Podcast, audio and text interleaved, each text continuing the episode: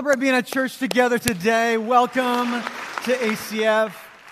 Man, if you are new, we're so glad that you're with us here today. If you're with us online, we're so glad that you're with us as well. Make sure you type in the chat where you're watching from uh, today. And uh, man, we are we're, it's fall, y'all. Like it's it's coming. School started. Like things are changing. I don't know if you feel kind of the the change of pace. We felt it in our house uh, over the past few days, and kind of traditionally in Alaska, this is where the energy level starts to kind of increase through the month of September, and we see that in the church world as well. Uh, that people are kind of coming back to church and and uh, bringing their friends, and people that are new to tower, town are looking for a church family uh, to join in, and there's just so much to celebrate in our midst. We saw 15 people get baptized last week, and so we're really excited about that, celebrating uh, that.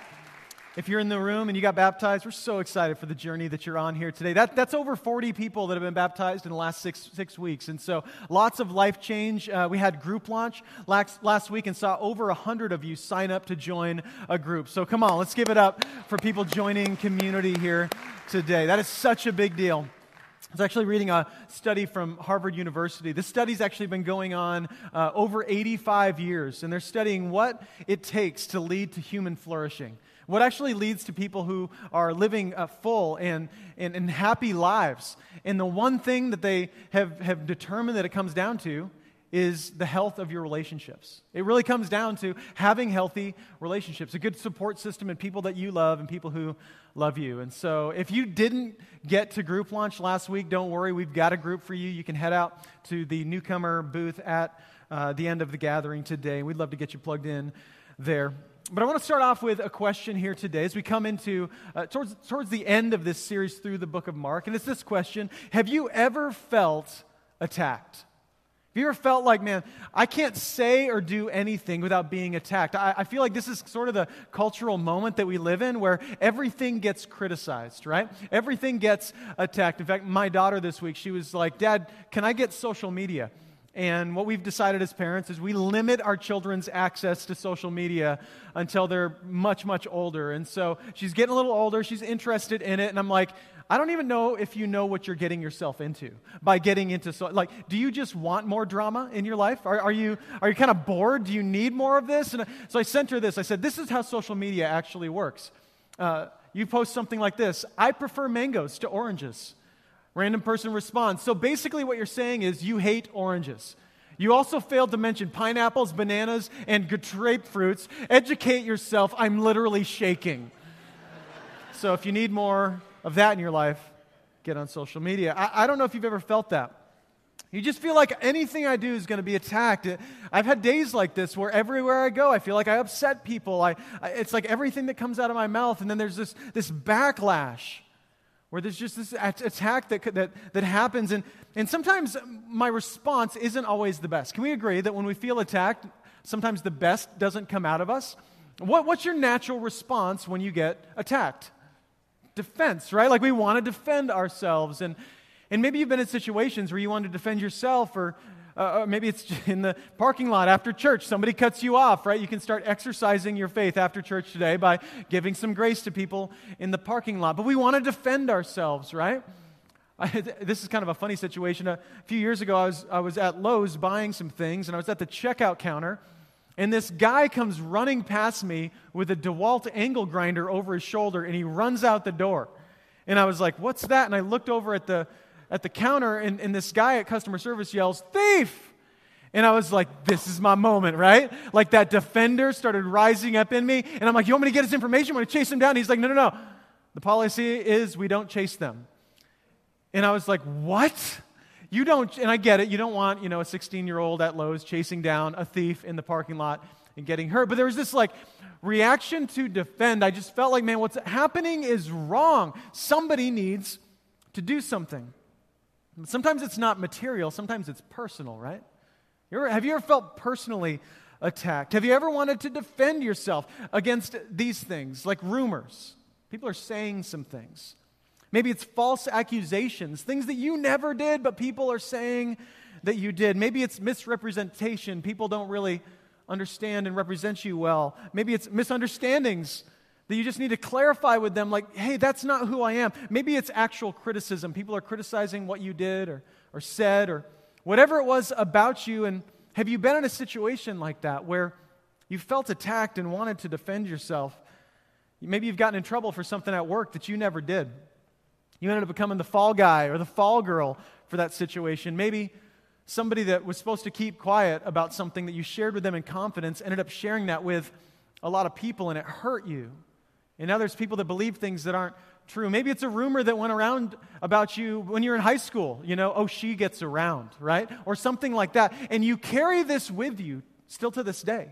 These misrepresentations, misunderstandings, criticisms, and false accusations. And we don't know what to do about these things sometimes, right?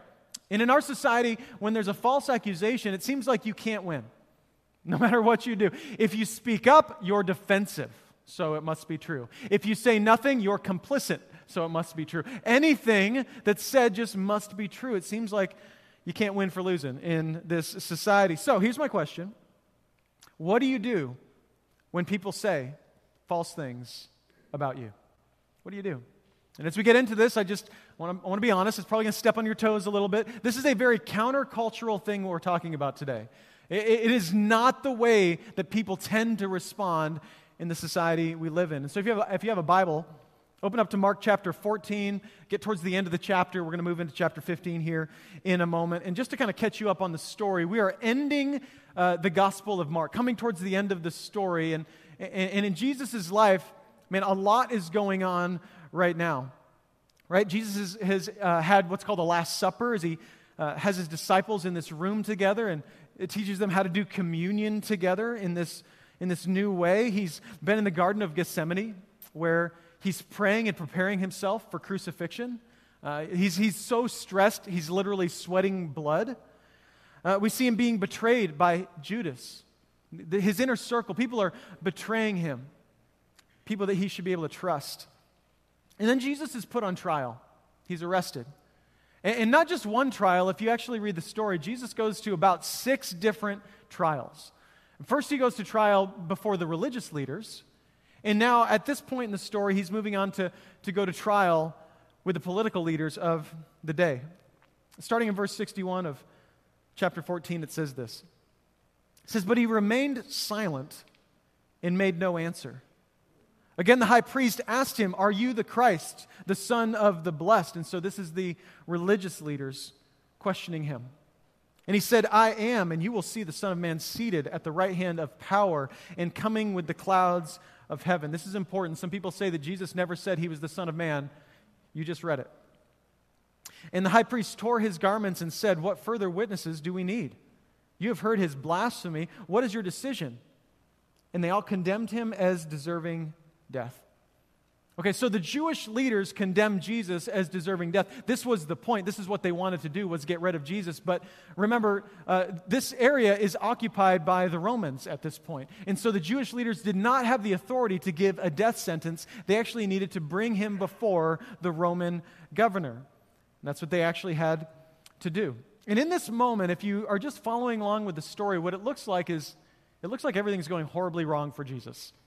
I mean, if you don't know the whole story, if you're reading it for the first time and you just got to this point in the life of Christ, you're like, this is terrible.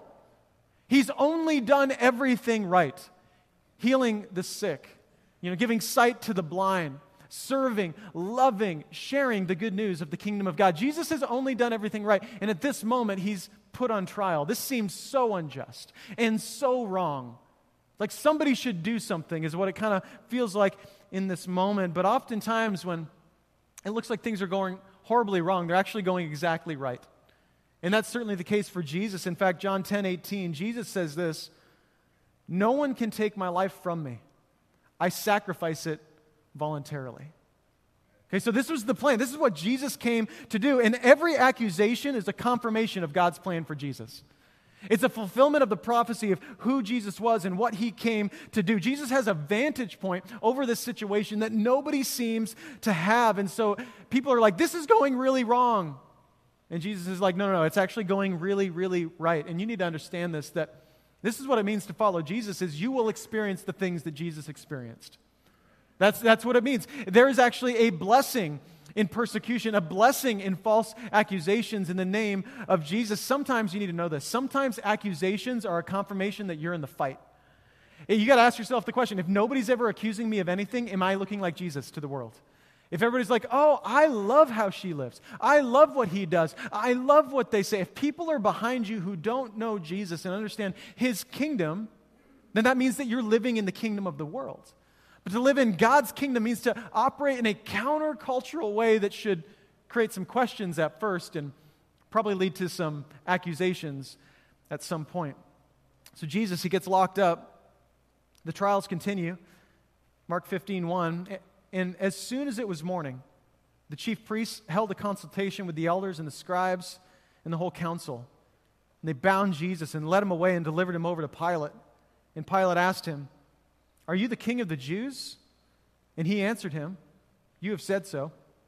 And the chief priests accused him of many things. And Pilate asked him again, uh, again asked him, Have you no answer to make? See how many charges they bring against you? Now listen to this. This is so important. But Jesus made no further answer, so that Pilate was amazed. So Pilate, this Roman governor, he kind of seems like he's stuck in the middle. Uh, you get the sense that he's interested in Jesus, wants to understand him better, but has no interest in being in the middle of this, this uh, political or, or more religious issue. So he's more of a political leader, and he's kind of thinking, you Jews need to just figure your stuff out, right? You just need to deal with this on your own. You're dragging me into this situation. But what we start to see in the life of Pilate is that Pilate was more interested in posturing than pursuing the truth. And if you are ever accused of anything, you will encounter this type of leadership. You will encounter leaders who are more uh, interested in what this situation is going to make me look like than they are in protecting you, who are no respecters of the truth, where the truth seems to take a back seat to whatever narrative they want to play out in front of them. And, and you'll find yourself in that situation where, man, I should be defended right now, but I'm not getting the defense I deserve. And Jesus answers his question about being king of the Jews this way. He says, You have said so. In other words, he acknowledges who he is. He acknowledges, Hey, you've said what is true. I am the king of the Jews. But when he's asked about the accusations, he doesn't say a word. Why? Why would he respond in a question about who he is, but not respond in a question about what he's done? This is so important. I believe that Jesus stands on his identity when falsely accused. Jesus knows who he is. He wants to tell them who he is. He's not so concerned about what they think he's done, he's not so concerned about his reputation. I'll tell you what, I, I believe that many times the most defensive person in the room is the most insecure person in the room as well. Because that's what you have to do. You have to defend yourself when you're insecure because you don't know who you are because who you are is in question by the, the narrative that's out there or by the statements that are made about you. So you become very, very defensive. But this is the, Jesus is always the solution for us, right? That, that, that we get an identity from Christ Jesus that is not our own. When you become a Christian, you are no longer in your sin. You're no longer in your old identity. You're identified by Christ alone, right? And so now you have a new identity that's perfect and powerful and good, right? Listen, don't give anybody in this world the authority to tell you who you are. That's God's job. It's God's job to tell you who you are. And when you give that authority to anybody else, yeah, when you give that authority to anybody else, like you're going to end up being defensive and frustrated and always threatened by the people around you. Now, this brings up an important question because I I could continue on this road of like, hey, just never defend yourself, but I want to, clarify this a little bit because is it always wrong to defend yourself? Would it have been wrong for Jesus to, to speak the truth about what he'd done and be like, hey, no, those accusations are not true?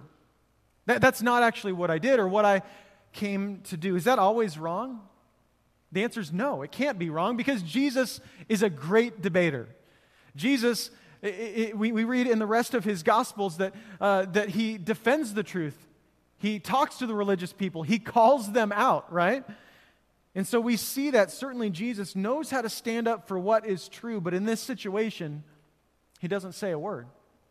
It seems like Jesus is after something completely different than what they're after. It seems like Jesus is operating in a countercultural way to what any of us would tend to operate. It's like he has a higher game that he's playing.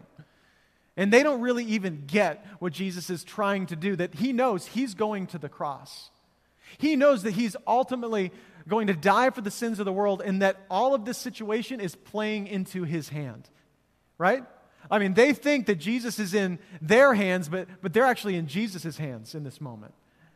And they don't even get it. So, how do we respond to these situations? I think there's a lot of ways. I would say in this room, when it comes to conflict, is there's probably every reaction that could happen under the sun. Every reaction. And what we tend to do is we love to kind of worship the version of Jesus that connects most with our natural tendencies when it comes to conflict, right? And so some of you, you love pacifist Jesus, right? Passive, he, he's, he's nice guy Jesus. He's like, oh, no, you first. Uh, oh, whatever. Like, whatever you want to say. It's, he never stands up for the truth. He never says what's right. He just lets everything happen around him. He's pacifist Jesus. You love when Jesus says, just turn the other cheek. And so for you, you, you avoid conflict and you're like, I'm just like Jesus. You know, I just go through life and I avoid any kind of conflict, but hear, hear me on this. Conflict is not always a bad thing.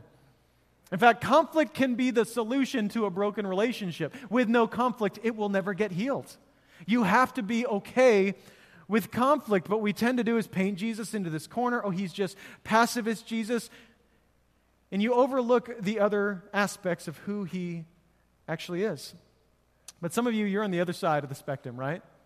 You're like, I don't, I don't know pacifist Jesus. I know protector Jesus, right? I love Protector Jesus because you love to fight. Some of y'all, man, you're looking for a fight everywhere you go, right? In every situation. How can I lean in? How can I argue? How can I debate? Right? And so you love Protector. You love the story of Jesus flipping over the tables, right? The money changers in the temples. You're like, yeah, that's what it looks like to be like Jesus. I need to flip some more tables around here, right?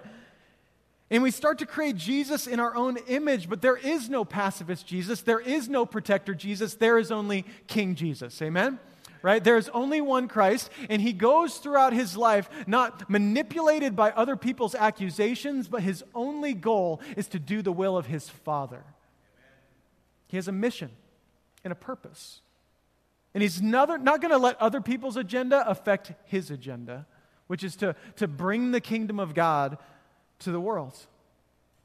Now, we've talked a lot about receiving false accusations, but if we're honest in the room, some of us have made some false accusations. Some of us have been not just receivers of the problem, but creators of the problem. And the Bible's pretty clear about this that as believers, we should have no place in making false accusations, right? This can tear the church apart, as many of you have seen before, where there's accusations floating around in churches. This can tear marriages apart. This can tear uh, businesses apart, friendships apart. And so we have no place in these false accusations. And, and, and the Bible's pretty harsh when it comes to these things and very clear about how we should live in a countercultural way as believers, resisting two things both gossip and slander. So, slander is when we say something false about somebody. Gossip is like when the fire spreads and we say it to, to multiple different people. Proverbs 16 28 says this A dishonest man spreads strife, and a whisperer separates close friends. I, I want to ask you, what are you whispering about? What do you think is just a little secret? I, I, want, to tell you a secret today. There is no such thing as this just stays between us. There's no such thing. It does not exist. The way you speak about your friends will be the way they speak about you. That's just how it works. And so there, it's going to find its way around. And I, I love this proverb, it's so true. Dishonest people spread strife. We create issues through the dishonest things that we say, and it, it ends up creating this separation between close friends. But you don't have to keep going down that road. I want to encourage you. Like, like you can change the way you do this. You can avoid the, you can find something else to talk about over coffee tomorrow. I promise you. You can find something else to bring up when you, when you meet with your friend today other than this other person that you want to talk about. You can, you can find a million other things to discuss. Proverbs 26 20 says, Fire goes out without wood. Y'all Alaskans know that that's how it works, right? And quarrels disappear when gossip stops. Maybe, maybe that's, that's all that has to happen. Maybe you're like, why are my friendships burning down? Maybe it's you. Maybe you keep talking about people, and so you're just burning down these friendships because you're like, you're throwing another log on the fire. You're like, why don't I have any friends? I don't understand. Why, why nobody wants to hang out with me? And everybody's like, stop throwing another log on the fire, and the fire's going to go out. Just stop talking about it. Peter talks about how we need to respond to these situations. 1 Peter 3, verse 13, this is so good. It says, Now who is there to harm you? such an important word, if you are zealous for what is good. But even if you should suffer for righteousness' sake, you will be blessed. Have no fear of them, nor be troubled. I want to talk about this for a minute because he says, hey, there's, there's no one to harm you. There's nothing to worry about if you're suffering for righteousness' sake. Like, in other words, no man has anything on you if you're doing God's will in this world. There's no human that can really hurt you. And I, of course, there's physical pain, but, but at the deepest level, you have nothing on you when God is the one that you're following, right? But this is such an important word. He says, if you are zealous for what's good, if you're doing the right thing, you have nothing to worry about with these things that are said about you, that are done to you. But here's the first step. Whenever you hear a false accusation that's being made about you, the first step is to find out if it's actually false. That sounds kind of silly, but I'm, I'm just being real with you. The first step when you hear something false is to ask this question Is that actually false? Here's what I've learned there's always something true about the things that are being said about you and about me. There, there's, it may be 1%, it may be a quarter of a percent. There's, there's always something that we can learn. But, but you got to start off with going like, am I being criticized because I'm doing the right thing? Or because I'm doing the wrong thing? Right? Am I pouring gasoline on the fire and that's why I'm being accused of these things? Or is it actually false? He goes on. He says, But in your hearts, honor Christ the Lord as holy, always being prepared to make a, let's say this word together, to make a defense, it's an important word, to anyone who asks you for a reason for the hope that is in you. So, first, we need to know that we're doing the right thing. We know that we need to know that we're on the right track. Maybe you need to ask a friend. Because sometimes I'll be honest, there have been things that have been said about me, and I'm like, that's so not true. And I ask a friend or my wife, and she's like, that's kind of true. You know, that happens. And we can't always see it. So we have to start by getting wisdom and, and asking good question is this true? But then when we move on, we understand that, man, we need to honor Christ in all of those things. And there's a time for us to stand up and make a defense for what we believe. And, and this is so important to understand this that making a defense is different than being defensive. It's so different. Making a defense, standing up for what's true, is different than being a defensive, reactive person because you don't know who you are. Once again, if you don't know who you are, you will always be defensive. Because everything people say about you, it will pierce straight, straight to your character and to your identity, right? You've given too much power to another human being when you react that way. He goes on and he says, Yet do it with two things. This is important gentleness and respect. Having a good conscience so that when you're slandered, church, in other words, again, if you're going to be like Jesus, prepare for slander, prepare for false things to be said about you. When you're slandered, those who revile your good behavior in Christ may be put to shame. Right? Not because you're shaming them, because they realize who you are as a person is nothing like what they said about you. And it puts them to shame. They're like, oh, yeah, I said these horrible things, but that's literally not how they live. Right? And that only happens if you're not defensive. Because that's how it works. If somebody says false things about you and you react in this defensive, reactive way, all it does is confirm what they already think. So he says, hey, the opposite can be true as well. That when you don't react the way the world reacts, when they're attacked, they're going to be like, man, I need to think about what I say about that person. I need, to, I need to think about the things that I'm spreading. Finishes up, he says, For it is better to suffer doing good, if it should be God's will, than for doing evil gentleness, and respect. Would you say that's how you react in situations where you want to defend? Gentleness and respect. There's a way to stand for the truth in gentleness and respect. There's a way to do what's right in gentleness and respect. There's a moment in time where you just got to keep your mouth shut and not say anything in gentleness and respect. And the way you do that is you stop being so concerned about yourself and you put your en- energy into being concerned about others. And, and that's what Jesus did, right? Jesus, in this moment, if he was concerned about himself, would have been like, hey, I got some stuff to say about these accusations. I'm worried about me. But he's not worried about himself. Who's he worried about? Us. In this moment, Jesus' heart is not filled with defensiveness, it's not filled with fear, right? It's not filled with the sense of, who am I? Oh no, they think these horrible things about me. What it's filled with is, is love. He's full of love. And when you love people, your goal is not self defense, but self deference. And if you're like, I don't know what that word means, here's what it means self deference. Self deference is the act of putting myself aside and humbly submitting to a greater cause than myself. I'm going to say that again so you get it. This is so important. Self deference is the act of putting myself aside and humbly submitting to a greater cause than myself.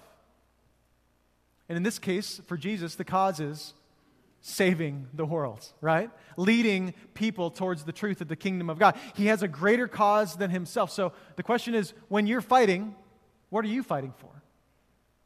Like, what are you actually fighting for? What's the cause that is leading you to react in this moment? What's the cause that you're standing on? What is it that you actually are fighting for? Do you love people? Because if you love people, you don't act with self defense.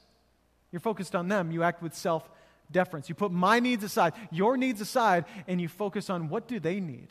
What does this broken person that's saying these things need in this moment? And how do I lead them to the truth of Jesus? And this is hard, friends. This is hard to swallow and accept. This is so different than the world around us. Like, what, is, what if this is what the world needs to see? Maybe the reason people are like, hey, church doesn't make any difference. I don't need to be part of the church. I don't need to look into Christianity, is because we react the same way they do right? We want to respond and, and, and react and fight back when anything is said about us or done to us. And they're like, yeah, that's part of the course. That is very much our culture.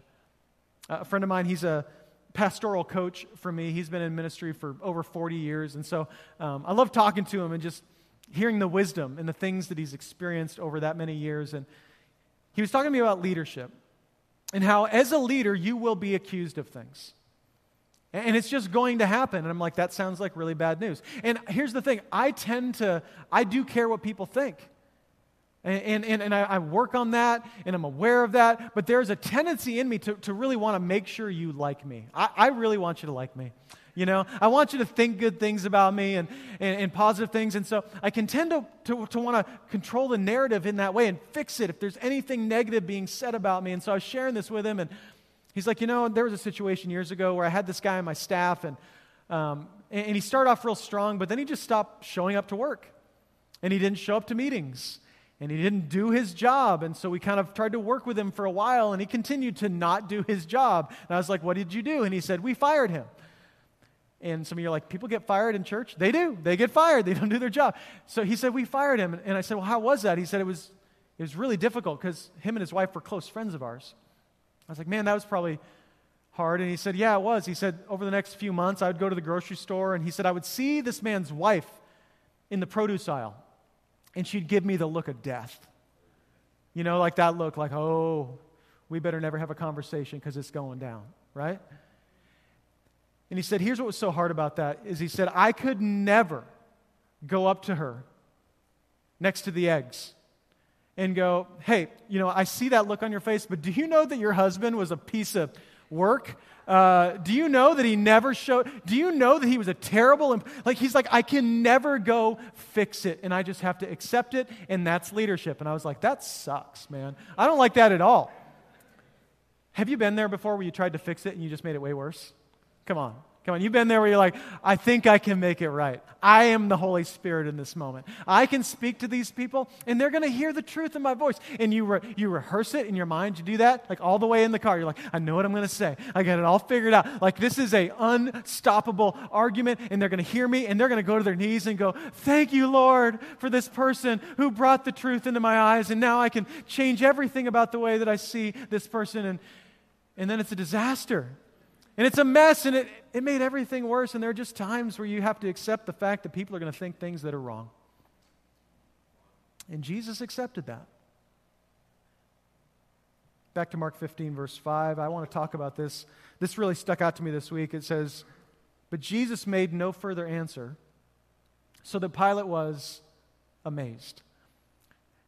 And as I've read this passage before, when, I, when I've read that Pilate was amazed, I was like, I always thought it was that Pilate was amazed at how stupid Jesus was. Like, who's this man? Not just sitting there dumb, like not saying anything? But this word amazed in the Greek, I realized this week, literally means admiration. Jesus' silence created admiration in the heart of the political leader of his day. How could that be? It turns out that the way of Jesus works. It turns out that this is how we change the world, friends. Is we got to do something different. If you do what everyone else does, no wonder there's no interest in the things of God. You got to do something different. This is the way of Jesus and ultimately this is the way of the cross. Is there's a sacrifice to be made. There's a life to be given. And in some ways, I, I feel like there's probably some people in the room who haven't thought a whole lot about what it means to follow Jesus. You love the idea of, like, oh, grace covers my sins. That's awesome. But there's a, also a death that we have to walk through to experience that resurrection. There's a death to our pride, because it hurts when people think things that are wrong. Right? There's a death to our sense of control, because we want to control the narrative and control the story. Right? There's a death to ourselves that we actually have to give ourselves up to follow Jesus. But that's what it, that's what it means to actually live like Christ in a way that would change the way the world sees things. Jesus has this quiet confidence. I'm sure Pilate had seen a lot of people on trial before. Hundreds, maybe thousands of people had come before Pilate who had been given a death sentence. And how had they responded? Probably all the same way pleading, begging, screaming, accusing, trying to fix the story so that they could get out of it. Jesus stays silent and Pilate's amazed. Why? Why would he stay quiet? I think Jesus was more concerned with his mission than his reputation. He's playing a different game. He wasn't after to gain the approval of human beings because he had the approval of his Father, right? Do you remember the moment that Jesus is baptized? Comes up out of the water. Remember what the Father says to the Son? says, This is my Son in whom I'm well pleased. So before Jesus does any of the miracles or any of the ministry, the Father looks at the Son and says, I'm pleased with you because you're my Son. And you get to receive that too. And when you receive that, it doesn't affect you when people say things about you. People accuse you and say false things about you. Why? Because you're focused on the mission of the one who has the authority to tell you who you are, the only one. So, what do we do? How do we respond in these moments? I want to give you one, one tool. One question to ask. And I'm just praying for you all week long. Whatever it is you're dealing with, whatever accusation, whatever frustrating thing you're going through, where you just want to fight back, I want you to ask this question What's going to best reveal Jesus in this moment to the people around me? What's going to show them Christ? Do I need to speak the truth as Jesus did, with gentleness and respect? Do I need, do I need to stand up and say, This is wrong? And I want to clarify that. Do I need to stay silent? As Jesus, a sheep led to slaughter, silently walked to the cross for us. What does it look like? To be part of a greater story, to be more about the mission than your repu- reputation today. And, and, and if you just see what happened in this moment, you see the beauty of Christ. And it start, starts to change how you want to react. You see, there was never anyone who's been more innocent of their accusations than Jesus, right? Jesus lived the perfect life. The perfect he has never no nobody's ever been more innocent of false accusations than Christ. Yet he didn't defend himself. Focused on your redemption and my redemption. And he knew it would only come as he walked the lonely road to the cross, ultimately dying for our sins. So, how can we respond the way Christ did? You have to first receive that grace. You have to receive grace from Jesus to be able to give it to others. You have to receive love to give love. If you can't give love, it's because you have not received enough love from Christ. You've got to receive that love, receive that identity, receive that grace to give it away so that when someone accuses you of something, you know who you are. You know who you are. And I think part of this, part of the reason we're so defensive is because we don't know who we are apart from Jesus. We don't realize how desperately in need of grace we are. Do you understand that if you were the only person who lived, it would still demand death on a cross for redemption in your life? Like, there's no, I'm just a little bit of a sinner. I've done a couple bad things. No, the Bible's really clear. We are, we, we are destined for hell, separated from God, right? We, we only serve evil all the time. That's what humanity is. And so, part of why we're defensive is because we want to paint ourselves in a better light than we are. But here's what happens like, the first step is to acknowledge your sin before God. And when you acknowledge your sin before God and somebody accuses you of something, here's what happens. Nobody, you realize nobody can accuse you of anything worse than who you actually are without Jesus. Right? That's what I think. Like, y'all might think some things about me, and that's fine. But I know who I am, and I, I promise you, it's way worse than you think. It is way worse than you think. And doesn't that change things? Like, you can accuse me of things, and I may want to make it right, but it is way worse than you'd ever imagine. But then, but then the grace of Jesus is sufficient. So not only am I way worse than you could ever imagine, but in Christ I am way better than anybody thinks I am. Not because of me, not because Brian does everything right, I certainly don't, but because of who I am in Christ Jesus. I am holy, sanctified, pure, made new in the eyes of God. And when you know that, when you're like, that's who I am, people can accuse you of things and it doesn't change anything. Maybe you're wearing a cross today. A cross is something a lot of us wear. It's kind of a trinket. We get it tattooed on our arms and we're like, oh, it's, it represents Christianity. And, and, and it does, but man, you need to understand that the cross represents a horrible thing. Like, the idea that we would wear a cross in the first century, people would be like, that's insane. Because the cross represents shame, failure, and accusation. That's what it represents. But when you wear the cross, that's what you're, that's what you're telling the world is I'm ready to accept that because I know who I am in Jesus. That's what that cross means. I'm ready to accept the accusations because I know who I am in Christ. Because all of that shame that was put on Jesus is what led to the resurrection that saved my life. And so we celebrate the cross because of the resurrection that came after the cross. And I want to leave you with this last passage. King David is a man in the Bible who was attacked and criticized for a lot of things. Some things were his fault, some things were not. People wanted to kill him, people were jealous of him. And a lot happened in his life. And these are some words that I, have just allowed God to work in my heart this week. I, I hope He'd do the same in you. But here, here was what He said about these things Psalm 62, verse 5 says, I depend on God alone. I put my hope in Him. He alone protects and saves me. He is my what? Defender. And I shall never be defeated.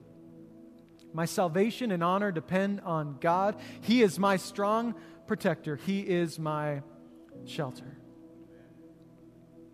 So there's a time to stand up for the truth. There's a time to stay silent. But in the end, friends, if you're a follower of Jesus, you are not your own defender. God is your defender. And He's a good defender. And His justice is always true. And His, and his ways are always right. And, and, and he can react the way that he needs to react in these moments. And so there are moments, and you need to acknowledge this, that you need to just hear this today. Stop defending yourself. God is your defender.